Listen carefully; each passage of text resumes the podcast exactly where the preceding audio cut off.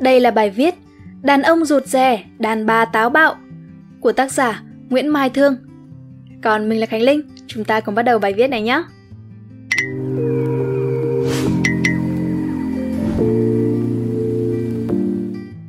Do sự phổ cập của truyền thông, rất lâu nay tôi đã không còn thấy rung động hay là biết ơn khi có gã trai nào hỏi tôi Em có đang vui không? Hay là em có ổn không nữa? Việc nhiều fanpage viết bởi những chàng trai nghĩ mình là đàn ông đăng những bài viết deep xịt về những điều lãng mạn thực tế khiến nhiều người trẻ có hàng tá câu hỏi dập khuôn bỏ túi để nói chuyện với cô nàng hoặc anh chàng mà mình muốn tán tỉnh. Vậy nên, sau này tôi thấy nhiều gã trai tán gái y xỉ nhau, nói những chủ đề giống nhau, hỏi những câu hỏi giống nhau.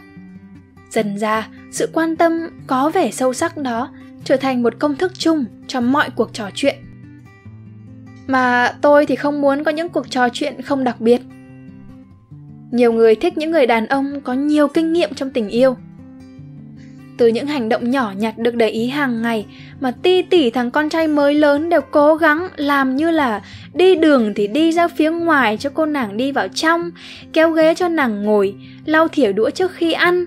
Nhưng nàng tắt máy sau mỗi cuộc gọi hay là người chủ động nhắn tin hỏi han vào buổi sáng mỗi ngày?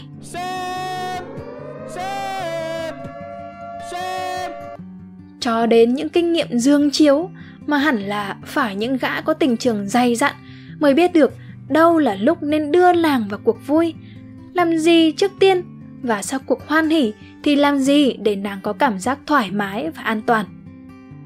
Những điều đó lặp đi lặp lại như một quy tắc dễ dàng học thuộc và nếu suy nghĩ một chút, bạn sẽ nhận ra không ai ngoài những cô gái người yêu cũ là người mang đến bài học đó cho chàng trai của mình để trở thành một người yêu thuần thục như bây giờ.